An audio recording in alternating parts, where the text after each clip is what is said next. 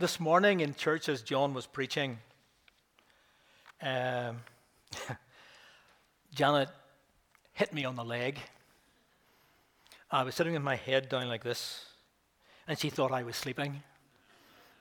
Uh, I have assured her that I was not sleeping. What I was rather doing, I was being touched by John's, pre- John's preaching, and I'm not, I'm not mocking. I was being touched in a very particular sort of way, and that was he's preaching my sermon or very nearly. and should I not go to the barbecue and rush home and write another one?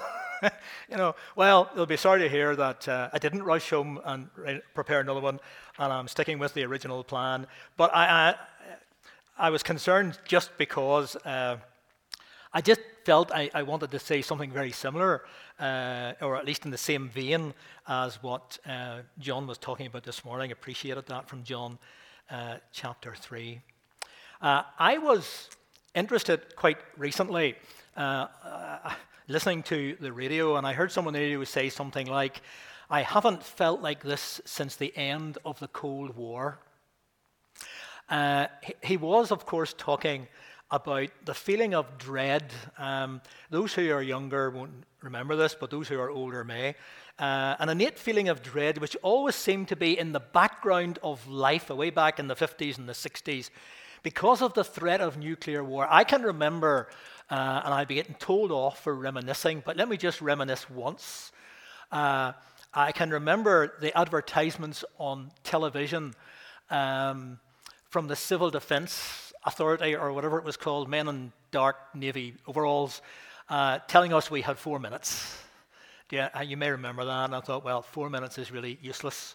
Uh, even I knew that. Uh, but I could remember, I do remember that sort of stuff when I was young and in, early, in early teens.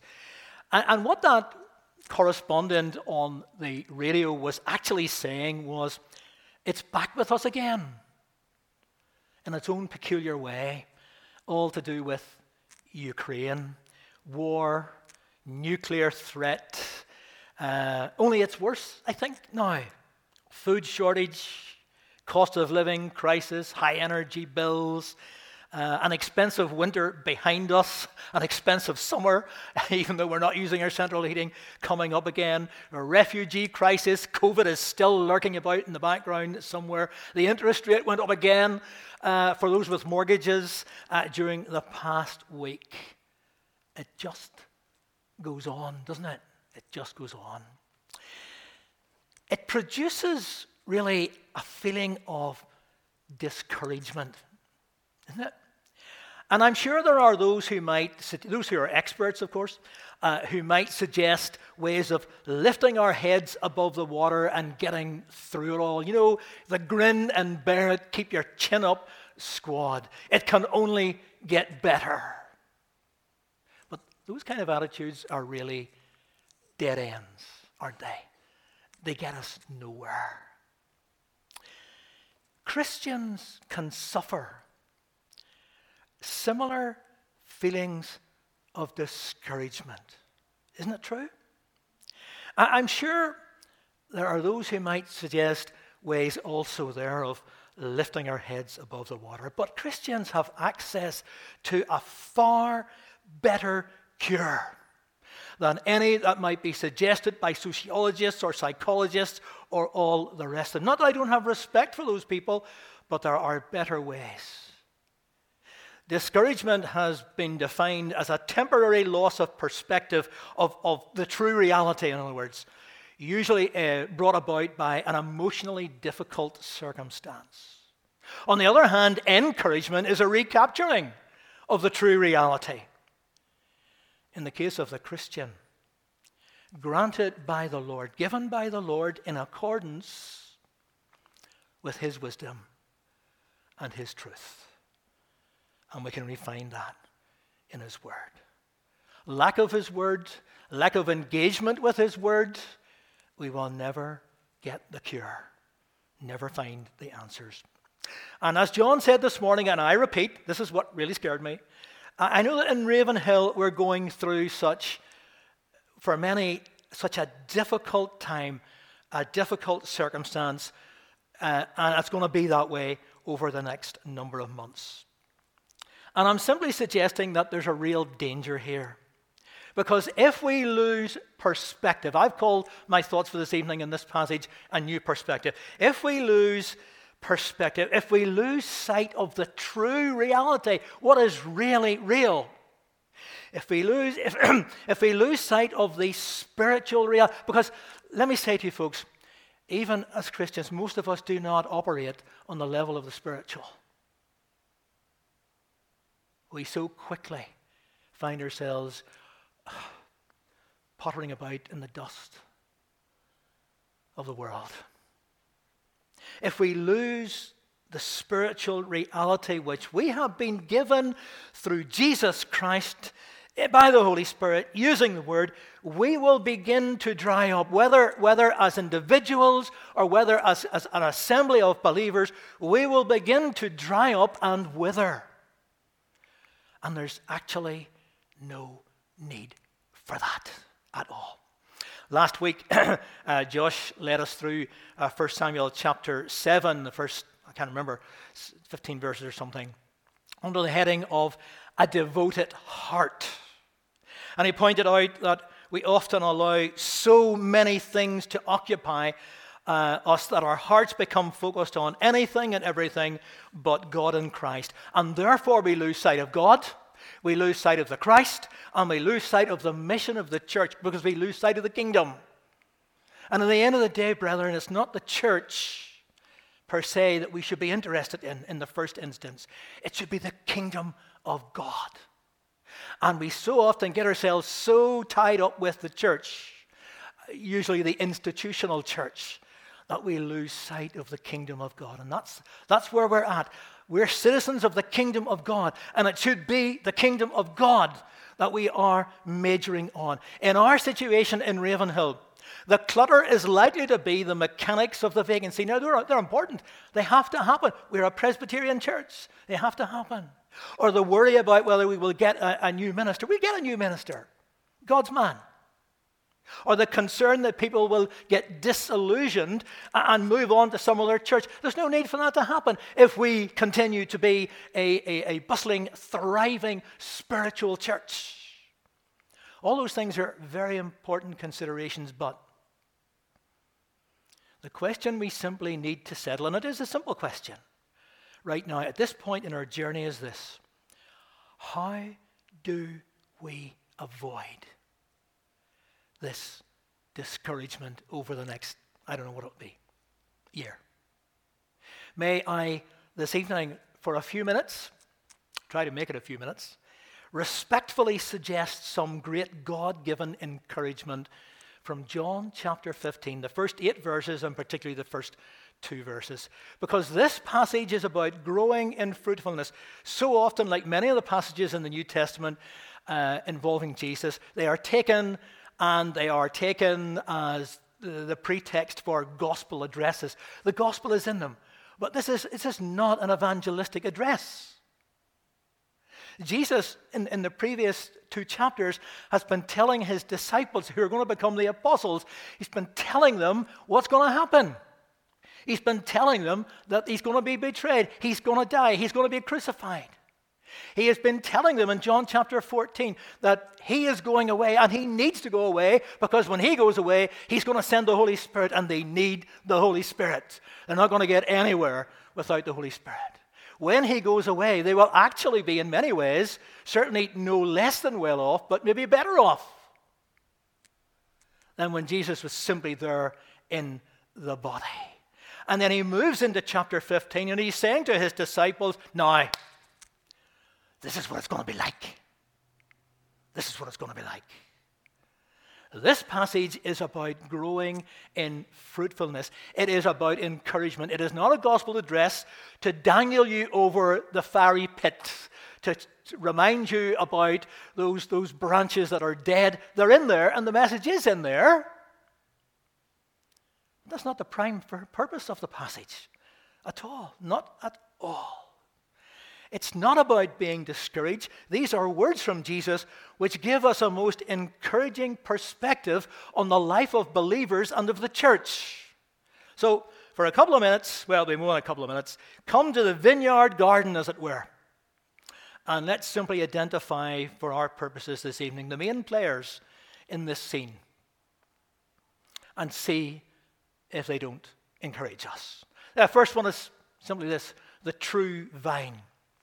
This is telling us, this is about Jesus. I am the true vine, Jesus says. He's talking about himself. There's an Old, te- there's an Old Testament image here that the church is like a vineyard. There is one great vine growing here in this garden called a vineyard, and this vine is called Jesus. Now, this is very important. This page in my Bible, you can't see it. There is no corner. The, the, the tail ends of lines of the verses at the bottom of the page are all missing because I keep going back to John chapter 15 and I've worn the pages out just around there because this is so encouraging and it is so fundamental to what we are and who we are as Christians. And that's what's important for us, folks, to know who we are as Christians over the next number of months. This is an Old Testament picture, the one great vine growing here in this garden, and this vine is Jesus. This is not a politician. This is not a king. Last week we, we crowned the king. That's great. But somebody told me he's 75. He'll not be around for a long time. He can't possibly do it 75. He will disappear and he will be replaced by the up and coming heir to the throne. This is not a king of that nature. He's not a media star who will come and go and leave us high and dry. This is the root and source of life. This is what we've been singing about this evening. The root and source of in him is life. And that life is life eternal, life forever, life so different to normal human life, eternal life. Life which transcends any of the stuff we see or hear on our TVs or anywhere else. Eurovision Song Contest, well, I didn't watch it, can't stand it uh, last night. You know, what, what has it achieved? It's over now. And what has it achieved? I'm not, if you like it, that's fine, poor you, but, you know, uh, that's fine if if you like that sort of thing. But what has it achieved in the eternal dimension? This is vital truth for us. Jesus says to the disciples, and he says to us, You are my friends. Not amazing. Later, we didn't read as far as that, as verse 14. This is where the only true encouragement lies. We are connected, right? We are connected supernaturally. Use the word spiritually if you wish, but it's supernatural as well. It's not normal. It's not normal. We are connected supernaturally with Jesus. He hasn't gone away. That's what chapter 14 was all about. He hasn't gone away. And we are to bear fruit, and we cannot do that without being connected to Jesus. And we can't be like him unless he lives in us. Now, can I point out to you? This is not about imitation. You couldn't possibly imitate Jesus. He's God the Son, and we're not God. This is not about imitating Jesus. This is about his life. And we, this is why I say we need to know who and what we are. This is about his life flowing into us, through us, and out of us by our words and our actions. And we need to clarify this in our lives to remain. Uh, the word used in there for remain, it's about being connected, it's about being uh, engrafted in. And when something gets engrafted, when a branch gets engrafted into a, another plant or a trunk, the life of the trunk flows. It doesn't bypass the branch, it flows into the branch. That's us. That's us. And we need to, to realize that. We are to be part of Him. That our friend is the King of Kings. Can't beat that for company. He has overcome death and the grave in his resurrection. He obliterates all of those other characters who just depress us. If we have believed in Him for eternal life, then we need to gain this perspective. We are not to be, disciples are not imitators of Jesus. They are the life of Jesus flowing out onto the street. Through him we have life, the life God wants for us. And all we need to do is to allow it. Now, we haven't time. We haven't time tonight to, to discuss how that happens, but we need to allow it to flow through us. And I suggest to you that in this vacancy, this is vital. Absolutely vital. We can't ignore the mechanics, but this is more important. This is more important. The second thing, uh, uh, which I want to attempt to bring out of the, well, it is in the passage, I will bring it out, uh, is the Father. The Father who is the gardener. And uh, this is an amazing picture. Ah, amazing. We often have a picture of our God as really scary. And of course, if you're not a Christian, he is really scary. You're in big trouble. And we encourage you, if you're not a Christian this evening, to seriously consider Jesus. It's the only way to God. The only way our sins might be forgiven is to believe in the Lord Jesus Christ. Only that, that alone, takes the fear out of meeting the living God. There is now, therefore, no condemnation to those who are for those who are in Christ Jesus. Paul's letter to the Romans. No fear. And don't be listening to any of these people who try to scare you into doing this or that or the other thing because one day you're going to meet God and you're going to have to tell him why you didn't do it. You will not appear in the presence of God if you're a believer, a true believer, with fear in your heart because the fear has been taken out. Taken out. So we have this picture of our God as a fearsome God, coming with, as it were, the big stick to beat us very, very naughty children. Now, would that not just add to the depression in life? The dark clouds which surround us. But that's not why God the gardener comes to the vineyard. He comes into his garden to tend what is growing in the vineyard. He has bought and paid for this garden of life with the blood of his dear son, Jesus. and he comes to the garden with loving care in his heart. This whole passage here is 13, 14, 15. This is Jesus tenderly comforting and caring and instructing his early vineyard, the disciples. Excuse me. This is the Father Gardener. Um, uh, behind every great uh, garden, there is someone who has uh, planned and planted and nurtured and pruned and produced everything that is seen on display. That's who we have here. The Father, the gardener, whose purpose is behind the whole history of his people, whether as Israel or as the church. His purpose is the coming of his Son, Jesus.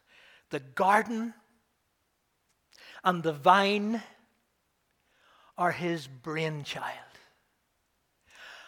And he comes with only good in mind.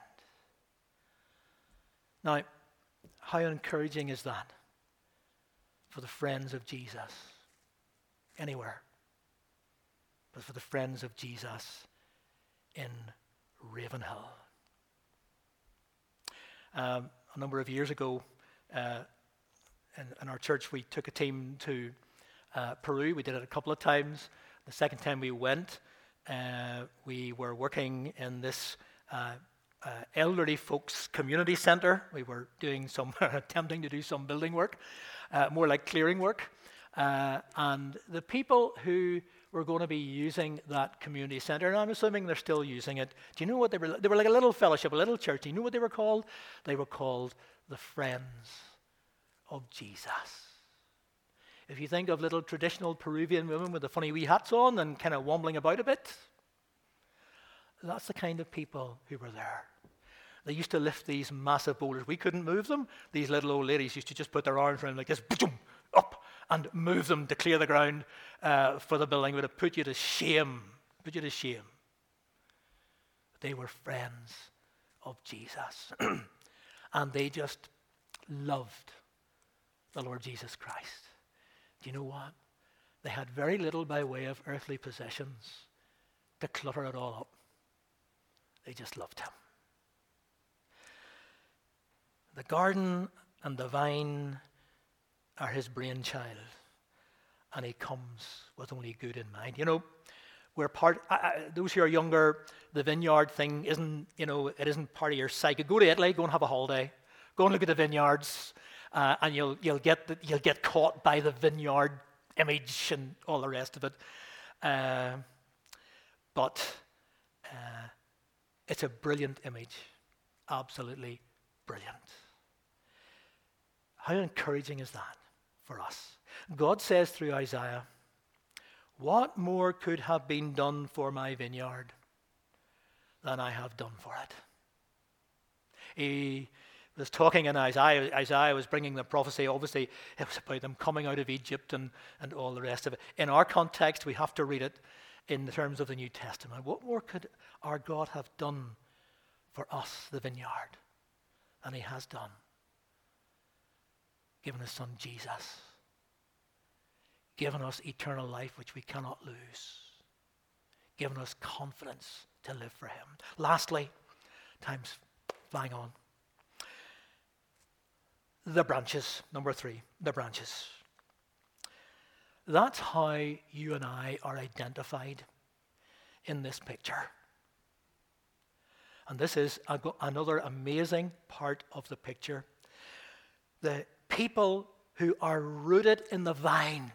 That's us, if we're believers. People who are owned by the Father Gardener. And they are cherished and they are loved by Him. They are precious to their owner.